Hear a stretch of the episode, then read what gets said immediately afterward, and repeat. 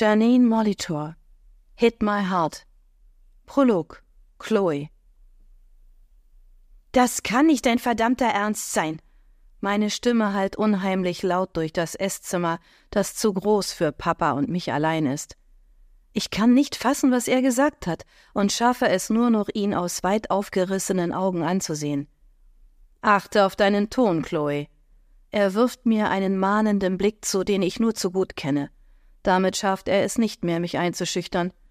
Aber mit seiner Aufforderung sieht es anders aus. Ich müsste diesen Weg nicht wählen, wenn du deine Prüfungen nicht in den Sand gesetzt hättest. Papa reibt sich über die Stirn, als würde ich ihm Kopfschmerzen verursachen. Ich beiße mir auf die Unterlippe und weiche seinem vorwurfsvollen Blick aus. Damit hat er nicht Unrecht. Mir war schon beim Verlassen des Raums klar, dass ich diese Prüfung nicht bestehen würde, und dieses beschissene Gefühl hat sich wenige Wochen später bestätigt. Und als wäre das noch nicht schlimm genug, Willst du mich jetzt auch noch wegschicken? Nun hör aber auf, alles zu überdramatisieren. Ich habe dir nur einen Vorschlag gemacht. So hast du die Chance, über den Winter an einem Programm teilzunehmen und den fehlenden Stoff aufzuholen. Damit könntest du deine Semesterprüfungen in der Hälfte der Zeit nachholen. Ich kann mir ein trockenes Auflachen nicht verkneifen. Du nennst das also einen Vorschlag? Mir ist bewusst, dass ich mich mit den folgenden Worten auf dünnem Eis bewege. Aber mit jeder Sekunde, die verstreicht, verliere ich weiter meine Geduld.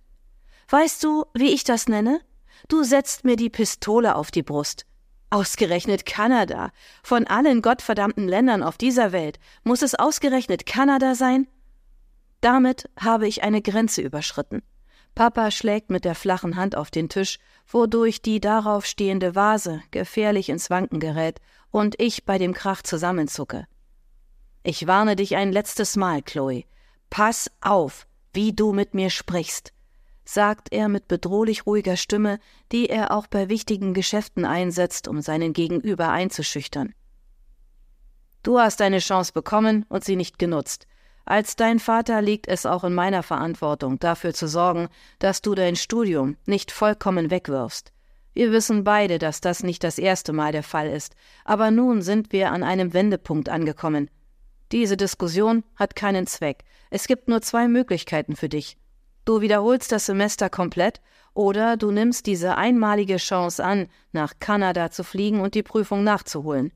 Es sei denn, Du möchtest ohne Abschluss in der Firma einsteigen. Genau das werde ich mit Sicherheit nicht tun. Das Knirschen meiner Zähne ist deutlich zu hören und füllt die unangenehme Stille zwischen uns. Papa und ich fechten ein Blickduell aus, doch während er dabei völlig gefasst wirkt, habe ich das Gefühl, dass mir der Boden unter den Füßen weggezogen wird. Ich falle und falle, und erst als ich ergeben nicke und den Blick auf die makellose Tischplatte richte, spüre ich den Aufprall im ganzen Körper. Ich wusste, dass du mir früher oder später zustimmen wirst. Papas Hand greift über den Tisch hinweg nach meiner und drückt sie kurz, doch darin liegt keine Wärme. Im Gegenteil, würde ich sie ihm am liebsten entziehen. Dafür fehlt mir in diesem Augenblick aber die Kraft genauso wie für weitere Widerworte oder den Zwischenruf, dass ich ihm definitiv nicht zustimme, sondern mich eher gezwungenermaßen geschlagen gebe. Wie ich es hasse, wenn er mich vor beschlossene Tatsachen stellt und ich nicht die geringste Chance habe, mich dagegen zu wehren. Vielleicht findest du dort auch ein paar neue Freunde. Papa fängt meinen Blick aus schmalen Augen auf, worauf sich seiner wandelt und verschlossen wird. Das ist ein Thema, über das ich definitiv nicht sprechen will, und das spürt er auch. Er lässt meine Hand blitzschnell los, als hätte er sich daran verbrannt. Ich muss gehen, sagt er im Aufstehen und verlässt das Esszimmer. Als wäre ich sein 14 Uhr Termin, den er erfolgreich abgeschlossen hat, und nun kann er sich dem nächsten widmen. Sein Verlassen macht den Raum unfassbar leer. Zuvor hat er ihn mit seiner Präsenz gefüllt, doch jetzt komme ich mir darin winzig und unbedeutend vor.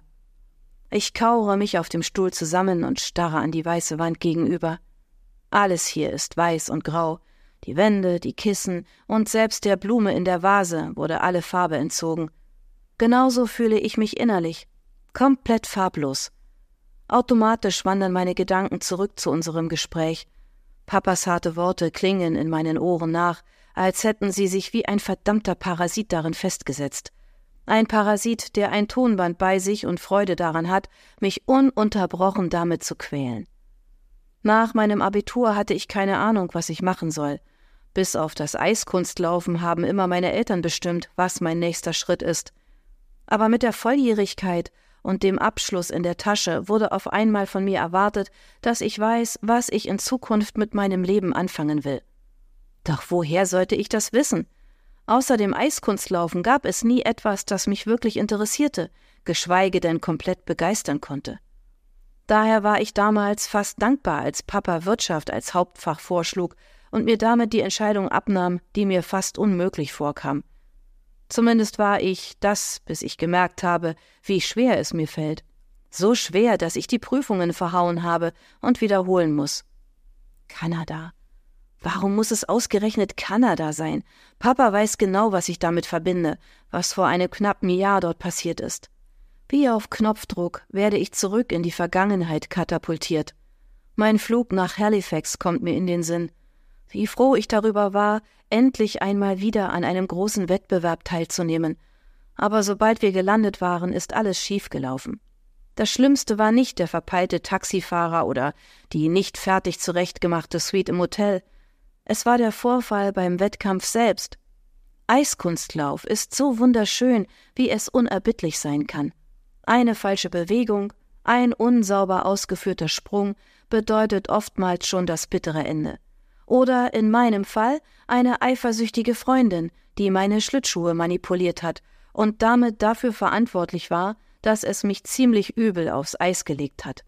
Der Schlüsselbeinbruch ist zwar längst wieder verheilt, aber in meinem Kopf sieht es anders aus. Dabei habe ich es geliebt, auf dem Eis zu stehen. Ich konnte es immer kaum erwarten, an Wettkämpfen teilzunehmen und mein Können unter Beweis zu stellen. Die WM-Qualifikation in Kanada sollte meine große Chance sein, und ausgerechnet dort wurde mir die Liebe zum Eislaufen beinahe schon gewaltsam entrissen.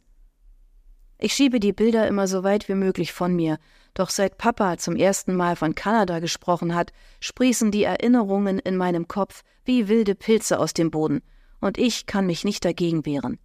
Immer wieder spüre ich, wie meine Schlittschuhe unter mir nachgeben, wie das Eis näher kommt und dann ein explodierender Schmerz in meiner Schulter. Ich schüttele den Kopf, um die Bilder loszuwerden. Ohne es bemerkt zu haben, habe ich die Hände fest ineinander verschränkt, um sie vom Zittern abzuhalten. Seit diesem Vorfall habe ich mich kaum noch aufs Eis gewagt, aber das kam Papa recht, zumindest bis ihm klar wurde, dass das hinsichtlich meiner Noten im Studium eher keine Verbesserung bringt und ich mich noch mehr zurückziehe. Ich hasse mich selbst für diese verdammte Schwäche, seither kaum auf dem Eis gestanden zu haben. Heißt es nicht, dass ein Reiter, der gefallen ist, sofort wieder in den Sattel steigen sollte?